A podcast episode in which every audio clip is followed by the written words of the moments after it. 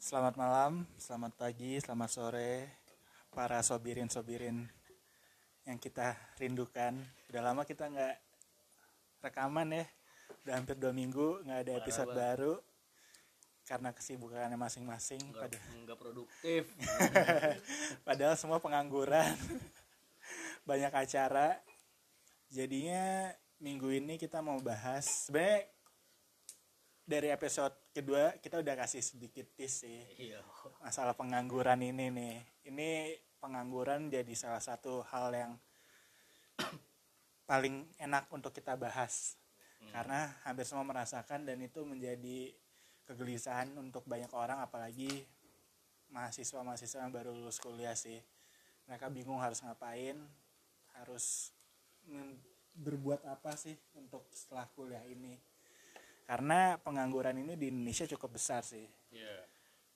8 juta ya? 8 juta. Sekitar 8 juta. 8, 8 juta per tahun per Agustus 2015 8 eh, Badan Pusat Statistik udah mengeluarkan data kalau misalnya eh, tingkat pengangguran tingkat pengangguran terbuka di Indonesia itu per Agustus 2018 terakhir itu sekitar 8 juta itu angka yang cukup ini ya cukup cukup besar makanya Nah, menurut lu sendiri nih, pengangguran ini kenapa sih banyak pengangguran tuh?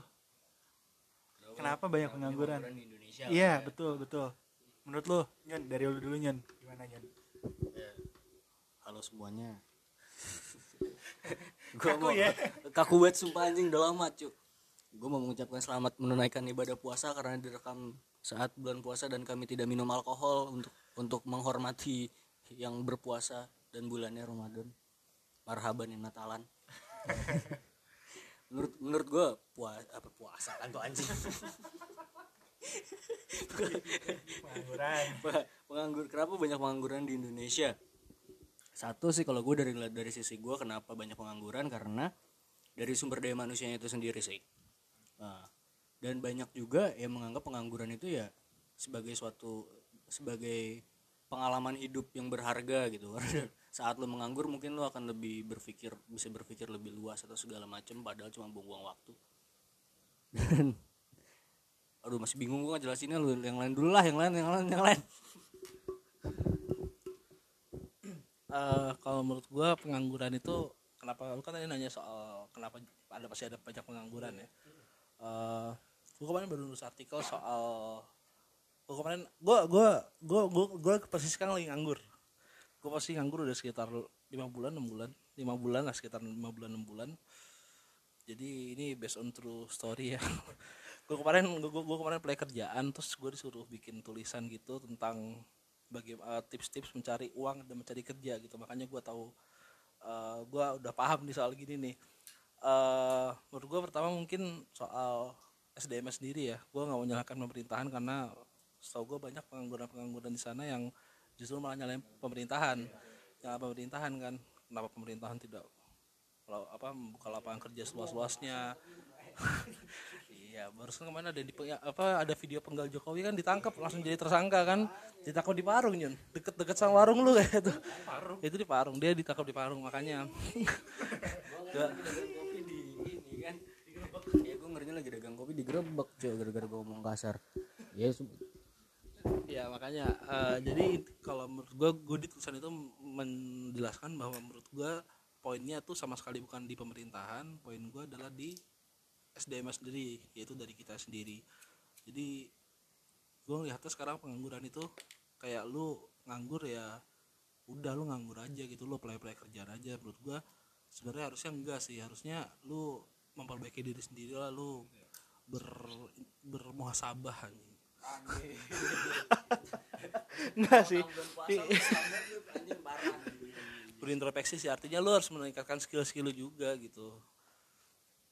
Jadi maka dari itu gue melihatnya masih banyak pengangguran karena masih banyak pengangguran-pengangguran di Indonesia yang di umur-umur produktif yang justru malah berdiam diri eh, duduk-duduk aja tapi lu nggak meningkatkan skill lu sih. Makanya dugong juga lu suruh usaha juga apply kerja juga bisa keterima kalau dia usaha. Kalau lu cuma apply apply doang tapi kagak meningkatkan skill lu ya nggak keterima juga. Dugong juga kalau belajar juga bisa keterima. Kalau menurut gua sih itu sih. Abai mungkin abai. Eh kalau buat gue sih ya gue jatuhnya gue udah tahunan ya. Udah tahunan nganggur. Nih ini bagus nih. Tahunan nganggur tapi menganggur gitu. tapi dalam arti ya gue berusaha gitu. Gue gua melihat bahwa eh, pemerintah sudah menyediakan eh, lapangan pekerjaan yang memang dibilang ya cukup lah untuk kita survive. Maksudnya dalam arti ya di situ balik lagi lu layak atau tidak gitu buat dapet itu. Nah, kalau misalnya seandainya eh, memang buat dari diri gue sendiri dulu deh. Kalau misalnya merasa gua nggak gua nggak layak ya untuk kerja per- eh, perkantoran kenapa gua nggak cari eh, lapangan pekerjaan lain lah atau gue buat lapangan kerjaan sendiri ataupun gue gue bisa belajar skill yang lain lah selama gue nganggur itu kan juga lebih baik gitu loh. daripada harus kayak apa ya ngebahas eh, kerjanya pemerintah tentang pengangguran tuh lebih kayak ya udah yang seperti lu bilang tadi ya balik lagi ke kita sendiri layak atau tidaknya intinya gitu aja sih kalau menurut gue sendiri sih kenapa banyak pengangguran? Karena umur-umur kita ini masih idealis coy. Ya nggak sih? Lu masih punya cita-cita sendiri. Misalnya lu gue harus kerja di perusahaan. Misalnya contoh minyak. Padahal tapi lu lu emang lulusan minyak tapi misalnya IPK lu berapa atau gimana? Nggak besar gitu kan. Jadi kayak sebenarnya saat itu sebenarnya lu bisa kerja di bidang ekonomi tapi karena lu punya idealis mau kerja di minyak gitu kan dagang-dagang minyak yang pinggir jalan lu jadi nggak mau gitu kan. Itu sih bisa juga itu menjadi penyebab pengangguran sih. Terus yang gue lihat juga adalah kita ini belum punya pengalaman tapi minta gajinya gede. Nah, itu dia. Itu itu bisa menjadi salah satu kenapa banyak orang nganggur sih menurut gue sih. Karena ya kita harus lihat berkaca diri juga lah. Kita belum punya pengalaman dan kita udah minta gaji yang besar. Lu boleh lah kalau menurut gue lu kerja aja mana aja lu sikat aja dulu. Toh nanti CV lu akan bertambah banyak dan itu menjadi salah satu eh, nilai plus tambah untuk lu apply di kerja di selanjutnya sih. Terus sebenernya gue paham sih kalau misalnya ada orang yang gue tertarik sama yang poin yang kedua yang lu sampein. Kalau misalnya eh banyak orang fresh graduate yang tiba-tiba lu masuk kerja minta gaji kegedean karena gue paham karena di inner circle gue yang lain banyak orang yang melihat pendidikan sebagai investasi. Ya kan? Jadi lu jadi lu lu hitung tuh bener-bener lu hitung ini tuh. Lu kuliah kuliah lu berapa? SPP pengeluaran dan lain-lain lu selalu hidup bensin dan lain berapa? Otomatis nanti setelah lu lulus lu harus kerja dengan gaji sekian gitu.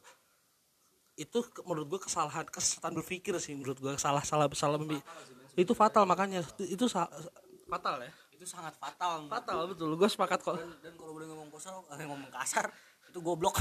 Iya karena lu naif aja ketika lu mandang eh, pendidikan sebagai investasi gitu. Lu harusnya kalau nawa itu lu mau kuliah ya udah lu cari ilmu. Masalah uang akan datang dengan sendirinya lah. Gue tertarik dengan poin itu sih. Sama ya seba- yang lain udah poin-poin itu adalah kita harus mengembangkan eh, soft skills kita juga lah kita nggak bisa terpaku sama yang kita pelajarin saat kuliah aja. Kita harus dunia ini udah sangat fleksibel lah. Ke mana-mana lu harus harus bisa masuk. Kayak gue aja. Gue emang basic di kantor gue sekarang kan gue itu accounting. Basic accounting gue tuh cerek banget.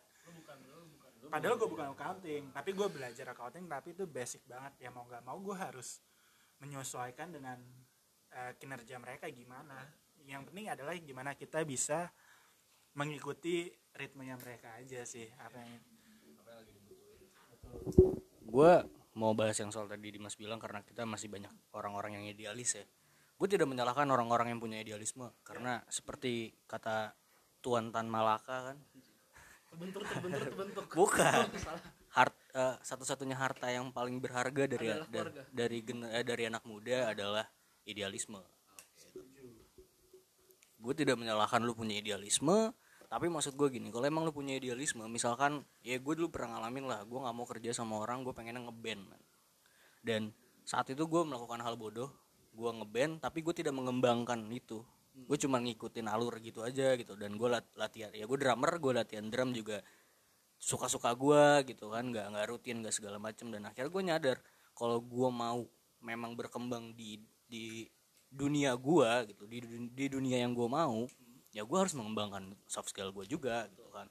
Gue membuat diri gue lebih keren lah. Seenggaknya nggak cuma dari style atau gaya lu berpakaian gitu lu kelihatan sebagai musisi atau segala macam tapi karena memang lu juga punya skill di bidang apa yang lu mau gitu. dari situ sih dari situ akhirnya gue berpikir kayak gue juga bertahun-tahun pengangguran cuy dari situ gue kira berpikir kayak kalau memang lu punya idealisme bagus tapi coba lu jalanin idealisme dengan baik lu tekunin lu tekunin satu jalan lu itu jangan macem-macem jangan milih jangan tahun ini lu pengen jadi musisi terus tahun depan lu pengen jadi tukang salon gitu tahun tahun berikutnya lu jadi ya jangan kayak gitu lu tetepin satu lu jalanin bener-bener gitu. Itu bakalan ya lu bakal nemuin hasilnya lah yang sesuai apa yang lu mau lah. Gue kalau ngomongin soal idealisme gue tertarik soal omongan temen gue yang pas gue setelah gue pas itu mau selesai kuliah. Dari kita bertiga kok pernah ngomong sama gue di antara lu bertiga gue sayangnya beda sih. Omongan lu barusan dengan omongan nggak beda sih. Artinya gini eh lu idealisme katakan eh, banyak orang yang ingin bekerja da, apa di kemanusiaan gitu. Artinya lo kerja di NGO lo kerja di LSM gitu. Yang tidak tidak tidak mendatangkan benefit sebesar di kerja di, di tempat apa di bidang kerja pekerjaan lainnya. Tapi mungkin lu da- lu bisa masuk situ lewat jalur yang apa ya jalur yang berbeda dengan itu artinya kayak gini misalkan gue pengen kerja di LSM terus gue tapi gue nggak punya cukup modal nih gue nggak punya cukup modal gue nggak bisa bekerja untuk kemanusiaan karena pengalaman gue yang minim gue bisa kerja dengan ya udah ya dengan berbeda dulu sampai gue punya pengalaman sampai gue punya pemasukan ba- baru bisa masuk situ.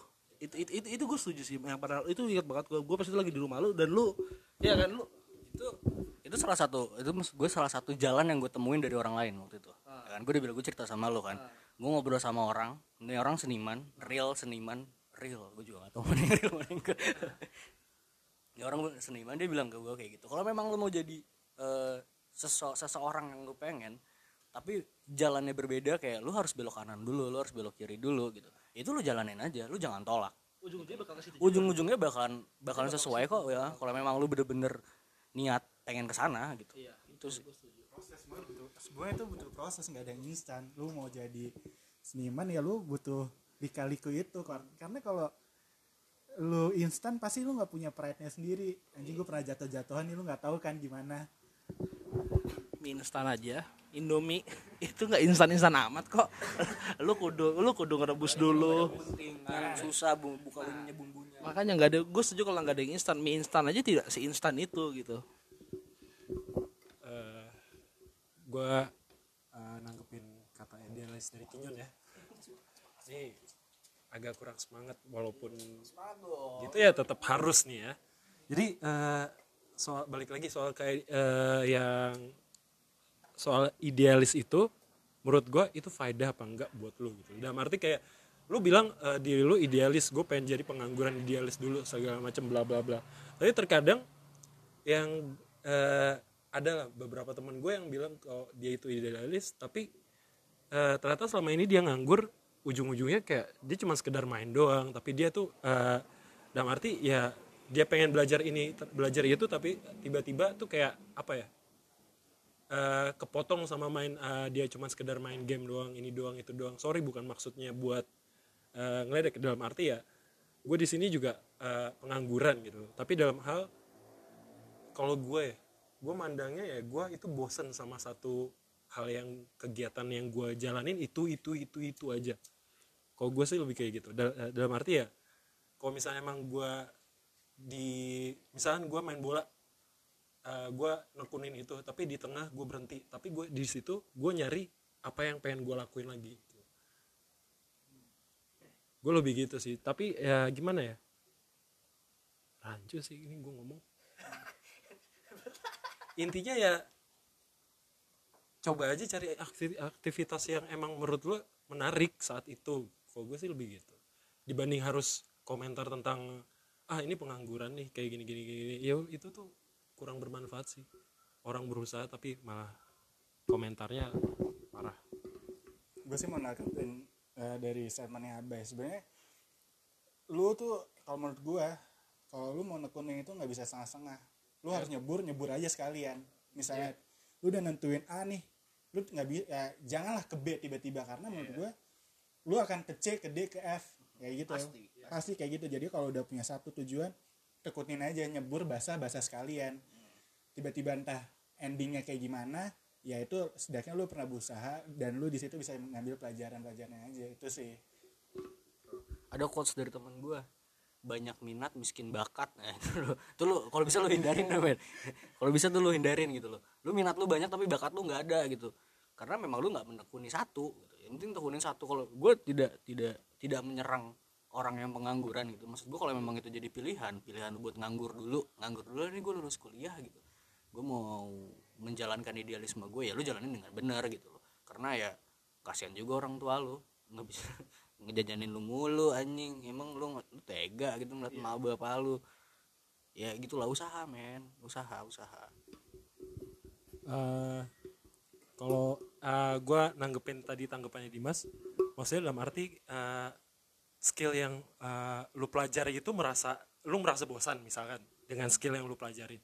Tapi dari situ eh, lu harus memunculkan ide yang menurut lu kayak lu eh, belajar skill lain itu menghasilkan duit eh, duit dan eh, dalam arti itu nggak jauh dari skill yang sebelumnya lu pelajari.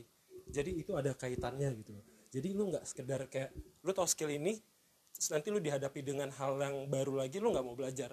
Maksud gue gitu apa ya? Gua gua sih kalau soal masalah pengangguran pengangguran gini gue pengen gue pengen gue boleh ganti topik gak sih gak sih sebenarnya tadi sebenarnya kita lebih ngomongin idealisme sebenarnya. Iya iya kan? Ya tapi nggak masih berhubungan hasil berhubungan soal pengangguran tuh kayak menurut gue di di, di apa di inner circle gue sendiri banyak orang yang nganggur. Dia sudah eh, banyak- banyak teman-teman gue yang nganggur tapi dia juga sudah belajar skill yang soft skill yang tadi lu bilang soal memperbaiki gimana cara lu supaya siap di lapangan pekerjaan. Tapi emang bad luck aja cuy emang emang apa emang emang emang emang ya emang udah banyak perusahaan-perusahaan ini banyak perusahaan-perusahaan yang nolak gitu mungkin karena emang gak bukan dan lain-lain. Sekali ada bukan gue pengen mengkritisi soal sistem perekrutan perusahaan sih.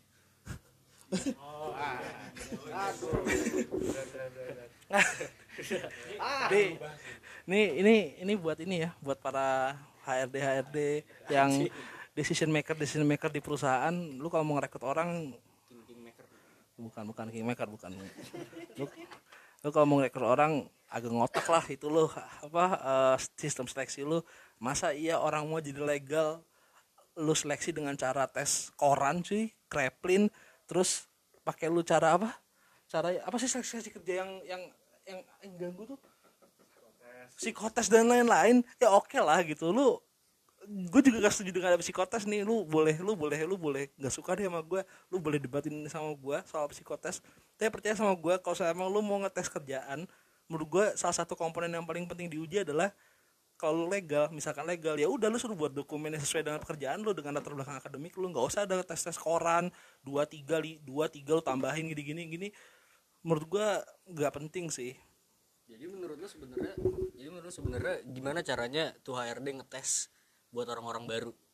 Cara yang menurut lu paling baik lah. Ya ya katakan misalkan tadi gue misalkan gue apply legal nih gue background gue adalah hukum gitu. Gue mau apply menjadi legal suatu perusahaan yang di mana legal perusahaan itu kerjanya adalah membuat perjanjian-perjanjian antar perusahaan perjanjian antara perusahaan dengan karyawannya. Ya udah lu suruh buat lu suruh buat dokumen perjanjiannya yang berhubungan dengan pekerjaan itu. Gak perlu ada psikotes gak perlu ada tes koran tapi yang lamar yang lam, yang lamar tuh ada misalkan taruh 50 orang gitu loh. Nah terus caranya caranya si HRD nyeleksi ini yang baik menurut dia gimana? Ya nggak- ya- ya udah lu datangin semua. Lu jangan sampai mau jangan sampai apa jangan suruh sampai mereka datang suruh mereka datang ke kantor gitu. Iya emang emang terus emang ngobrol. Terus ngobrol. Iya iya kayak gitu. Nggak perlu. bukannya bukannya psikotes itu sebuah eh, media lain aja sih dengan dengan apa sebuah sebuah media lain.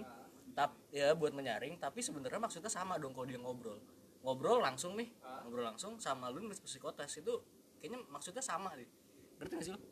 Ah, maksudnya tujuannya tujuan sama. tujuannya ada sama tujuan sama untuk mencari eh, gimana sih sifat seseorang gitu. Gue percaya kalau kalau lu terjun langsung menurut gue langsung ketemu sama orangnya bakal lebih akurat sih. Psikotes menurut gue kan psikotes itu setahu gue ya psikotes itu tidak ada yang benar dan tidak ada yang salah. Dia hanya mencerminkan bagaimana cara berpikir lo cara lo cara berpikir gitu. Ya kalau misalnya psikotes membutuhkan waktu banyak dan gue pangling terus gue ngisinya salah-salah saya gue nomor satu itu pertanyaan nomor satu ada di muncul di nomor 55 dan gue jawabnya salah gara-gara gue keterbatasan waktu atau gue capek kerjainnya ya menurut gue gak mencerminkan dong. Itu itu aja sih yang yang gue kritis soal sistem perekrutan di perusahaan ya. Ada yang mau menanggapi gak bangsat emang. Eh, untuk soal perekrutan ya gue setuju sih dalam arti yang kayak eh, lu harus mengiklankan eh, atau mempromosikan satu barang misalkan lu pengen kerja jadi apa sih itu? Ya penjual penjual ya atau yang kayak semacam lu harus promosiin eh, orang naik haji segala macam itu kan butuh apa ya? Eh, skill berbicara yang baik gitu. dalam arti di situ ya entah nanti gimana lu harus ngasih contoh kasus kah itu kah itu sebenarnya kayak ya efektif sih yang menurut si Wibi bilang gue mager udah batin itu.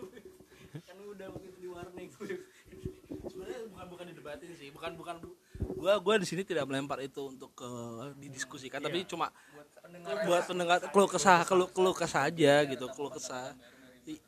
ya jadi eh, teman-teman HRD para perusahaan decision maker di perusahaan masih banyak kalau teman-teman lulusan lulusan baru yang nganggur. Mereka ketendang gara-gara gagal di psikotes itu itu. Jauh itu. Mereka tuh jauh jauh lebih layak sebenarnya ya di perusahaan itu. Tapi menurut mereka kan bukan menurut HRD itu gimana? Ya, ya sekali lagi ini bukan untuk didebat. Silakan. Iya kan? Apalagi nih topik bahasannya?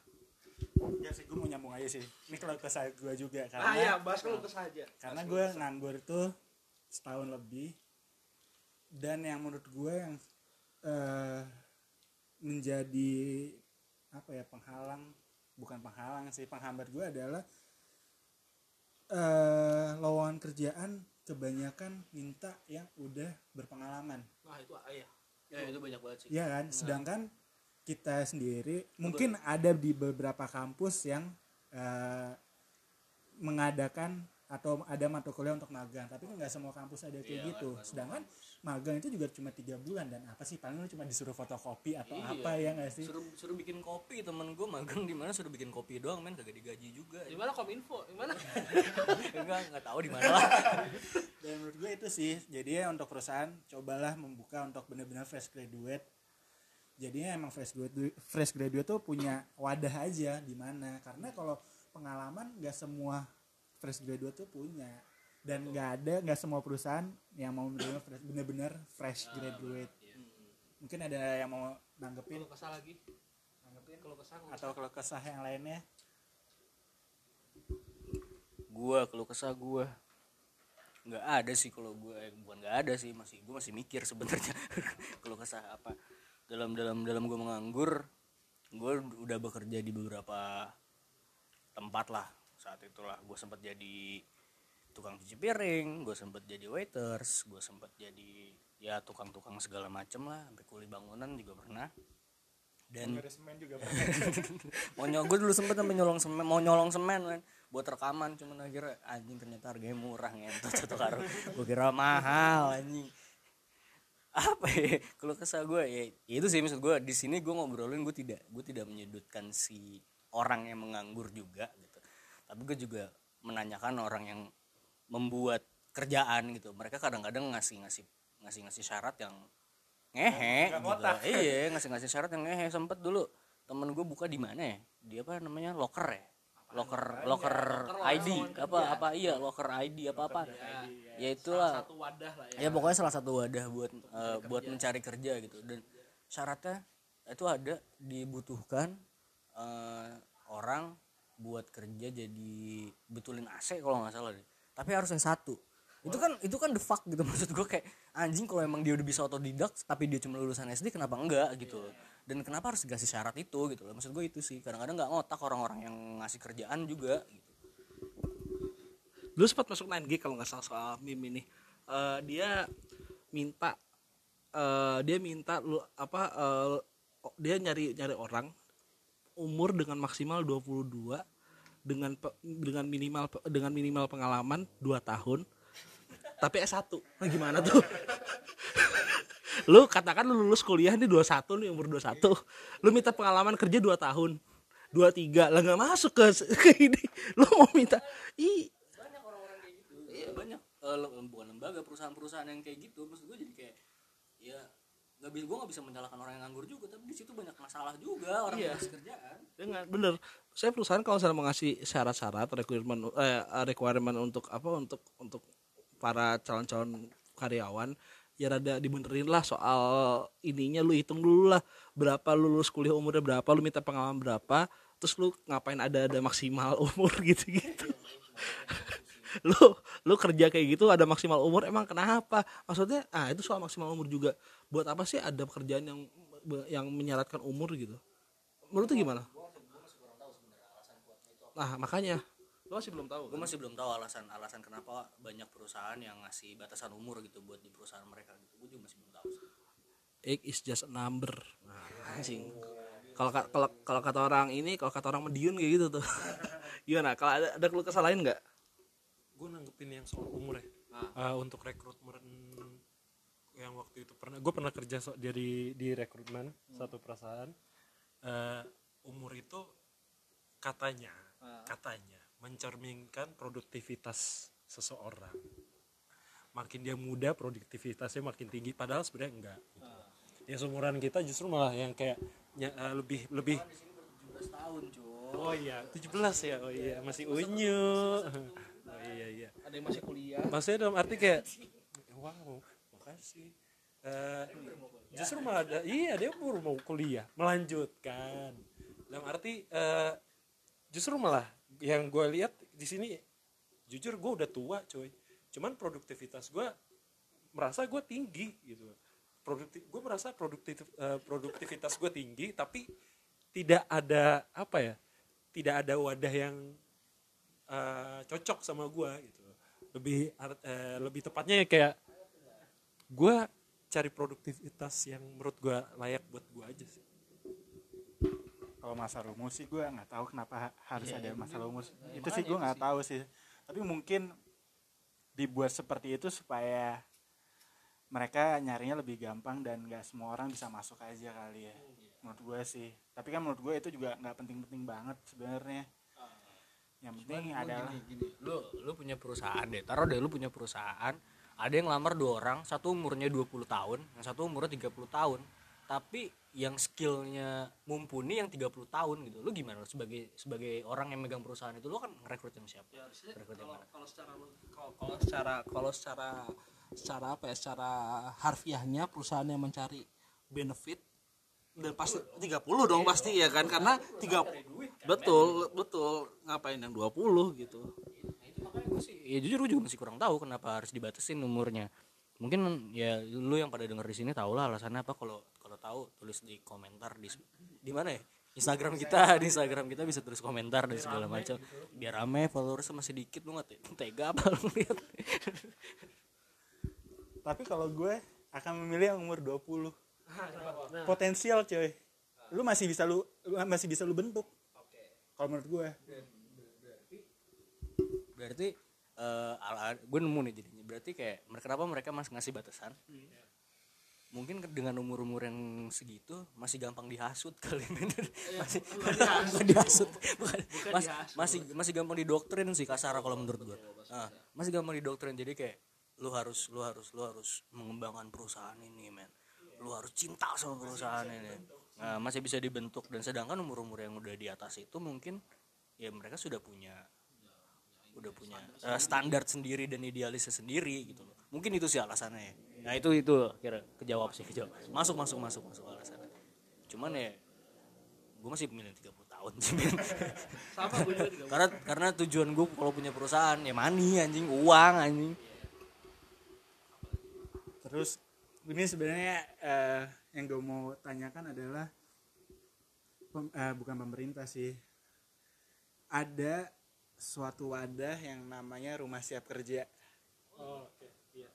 Itu itu jadinya adalah eh, mereka memberikan pelatihan pelatihan jadi misalnya lu whip lu suka MC nah dia dika- akan memberikan penga- apa pelatihan pelatihan tentang gimana sih cara MC itu dari profesional. Nah menurut lu itu akan berpengaruh nggak sih sama ke depannya dengan pengangguran ini? Apakah tingkat pengangguran semakin rendah atau gimana Kalau dari gue sih cukup berpengaruh sih, eh, cukup berpengaruh. Karena jadi kayak tadi gue bilang dia dari omongan kita di awal kayak eh, kalau emang lu punya idealisme ya lu tekunin gitu loh. Mungkin udah misalkan dia tadi ada yang jadi MC gitu, terus eh, dia udah belajar jadi MC profesional dia ya gue usah kerja di orang lain deh. Mungkin dia bisa bikin acara sendiri gitu. Yang kecil-kecilan segala macem. Yang mungkin duitnya ya juga dikit gitu. Tapi seenggaknya ya dia nggak nganggur men. Gitu. dia punya dia punya skill gitu Eh, gue baru tahu itu. Apa namanya namanya? Rumah siap kerja. Gue malah baru tahu dan menurut gue itu jelas bakal berpengaruh ya karena udah ada wadahnya udah ada medianya untuk bagi apa untuk kerangkul orang-orang yang jobless ini supaya bisa ningkatin kemampuan-kemampuan yang pengen lu tingkatin gitu. Cuman menurut gue kalau lu jawab bisa bisa mengurangi tingkat pengangguran gue setuju. Cuman gue malah baru tahu dan gue yakin banyak yang belum tahu juga mungkin publikasinya kurang nggak sih? Kurang nggak sih? itu baru karena itu baru. Oh itu baru? Itu baru itu baru itu baru banget. Mungkin mungkin eh, dua bulan terakhir lah. Nah, itu di di di, di- di Instagram gitu-gitu ada. Ada, ada, ada. Dan itu tempatnya di mana? Di daerah mana? Eh, jadinya jadi ini dia kayak komunitas gitu. Coba aja deh lu cari di Instagram. Kalau nggak salah kalau nggak salah nama itu rumah siap kerja. Lu cari di Instagram. Eh, jadinya tempatnya mencar-mencar. Jadi kayak lu training doang. Jadi misalnya minggu ini training tentang videografer nah lu diajarin gimana videografernya Eh, Itu jatuhnya kayak les gitu. jatuhnya kayak les nah gua nggak tahu bayar apa enggaknya itu masih nah iya mungkin bayar siapa yang nggak mau untung Kalau menurut gua harus bayar gitu. Ada ada orang yang eh, punya ide bikin bikin apa namanya rumah apa? rumah siap kerja Eh, rumah siap kerja gitu. Dia bagus banget itu sumpah itu bagus. Terus lu nggak mau bayar gitu mau ikut les anjing. Lu nya yang anjing ya. Kalau lu yang nggak mau bayar anjing lu punya gratisan mulu. Ya lu aja yang miskin. Kalau nggak mau bayar anjing. Ya seenggaknya lu lu nyari duit pakai apa dulu lah. Lu udah lu jual sepatu lu lu jual baju lu habis itu lu ikut kelas-kelas kayak gitu nggak ada yang rugi kok gitu loh. Ya nggak ada hasil yang mengkhianati perjuangan. Digunakan sebaik-baiknya sih menurut gua. Kalau misalnya seandainya kan memang lu pengen yang gratis ya lu bisa otodidak. Tapi kalau mis emang kalau emang lu mampu otodidak. Tapi kalau enggak ya coba apa salahnya mencoba apa tadi? Program program rumah siap kerja. itu kan? Udah berjalan. Udah udah berjalan. Gue juga baru tahu. Itu. Kenapa? Gue gue kan tadi bera, gue kan tadi bilang gue kan tadi bilang kalau misalnya Dimas anjing. Gue kan tadi bilang kalau misalnya membantu iya gue iya gue makanya gue kan gue kan tidak gue kan tidak meli gue kan gue bilang tadi gue nggak tahu rumah siap kerja makanya gue searching searching di Google Instagram dan lain-lain. Pertama gue cek gue cek apa? Gue cek webnya terus gue ada ada kayak isi nama form nama alamat dan lain-lain. Menurut gue aduh kelamaan deh kayaknya karena gue pengen cari cepet aja kan. Pas gue search di Google langsung kayak itu salah satu program dari capres. Cari capres ya. Tapi nggak apa-apa tapi nggak apa-apa. bisa ngomong sama kucing. Tapi ta- ta- ta- tapi nggak apa tapi nggak apa-apa.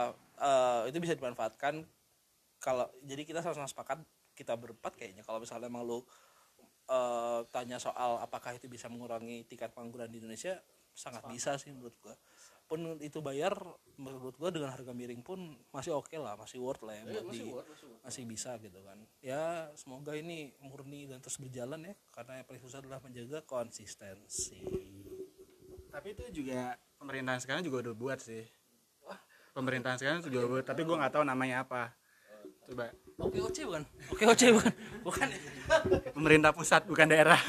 Kita kita nggak mandang itu program siapa ya. Iya, selama kalau selama selama untuk- selama kalau selama program itu memang positif dan bermanfaat buat warga Indonesia ya kenapa nggak kita ambil gitu?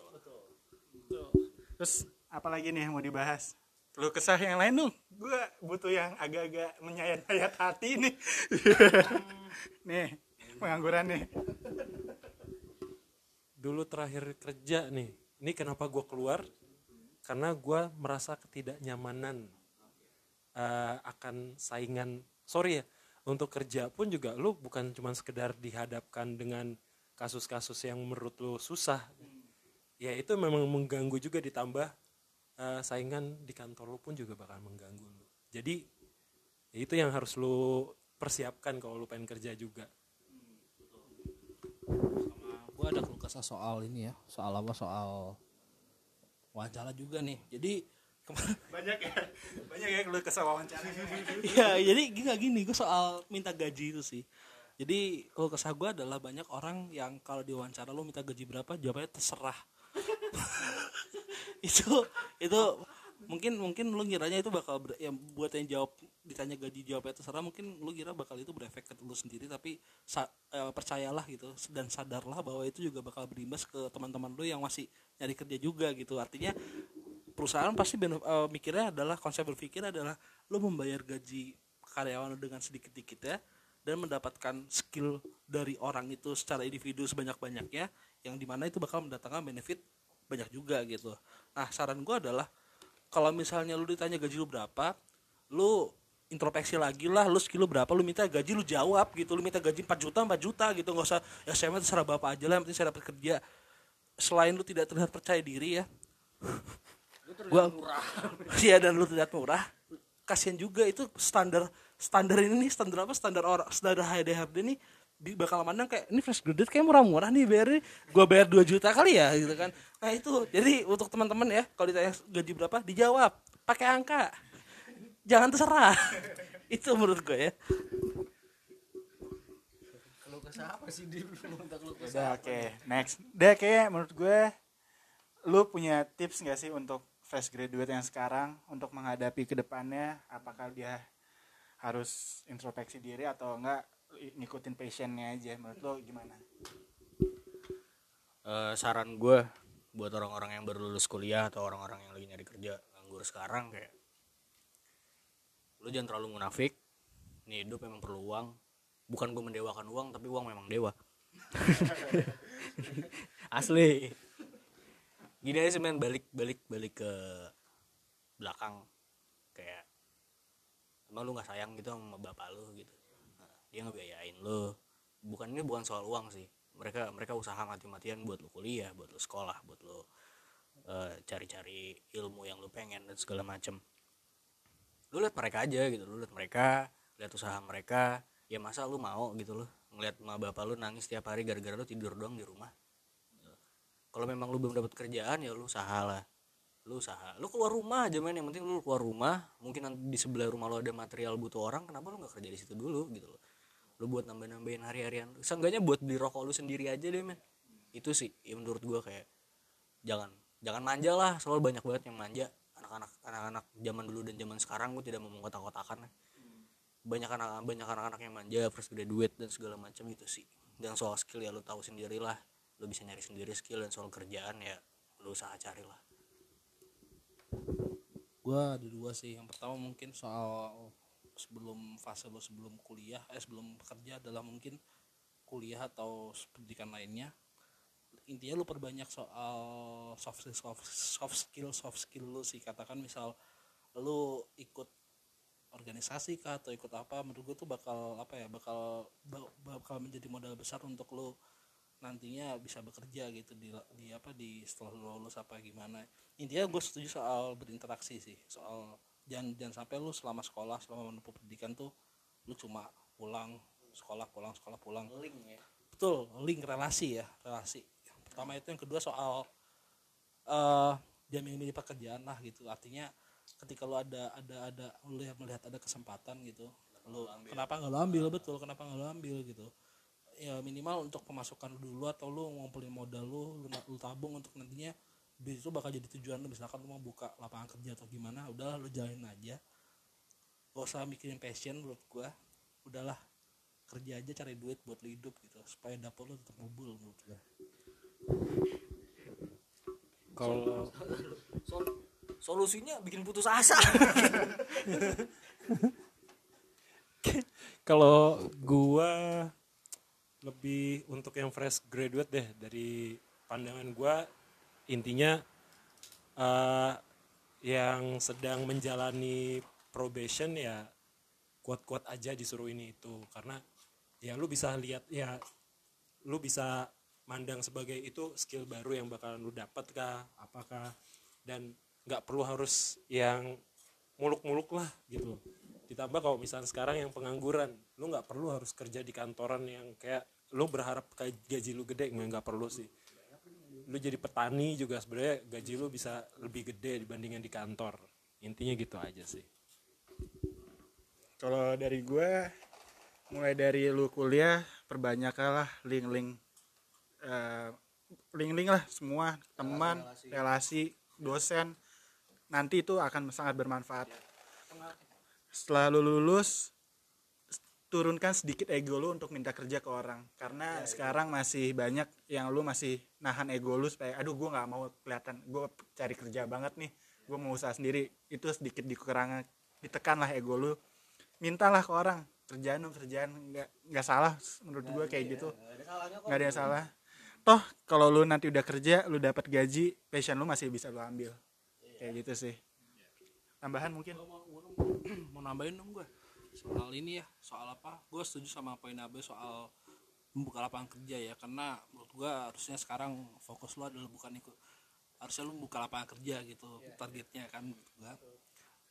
karena sebaik-baiknya manusia itu adalah yang bermanfaat bagi sesama. Amin bakal seru untuk kalau kita bahas tentang betul. di iya Indonesia. betul. Iya. Ah, yang, yang ke- nanti ya nanti. yang kedua itulah tolong psikotes psikotes di perusahaan tuh hilangin anjing ya nggak penting asli lu mau tahu lu mau tahu skill orang itu lu undang ke ruangan lu, lu ajak ngomong lu tes dah itu gak usah ada psikotes gak ada ada tes koran nggak penting anjing asli dah dah itu dah selesai. Oke, mungkin untuk malam ini cukup dulu. Episode 3 akan naik secepatnya. Kita mau tahu nih gimana apa ada request nggak mau bahas tentang apa? Mungkin bisa di-follow di Instagram sama Twitter kita @bawah sadar intisari. Di-follow ya karena followers kita masih dikit. Kita butuh followers untuk menaikkan traffic per podcastan kita. kami juga butuh uang ya mungkin kita ketemu lagi minggu depan dengan bahasan yang gak kalah serunya sama yang hari ini dan kita punya episode spesial nanti di episode 5 tungguin aja oke sekian para sobirin. Terima kasih semuanya. I love you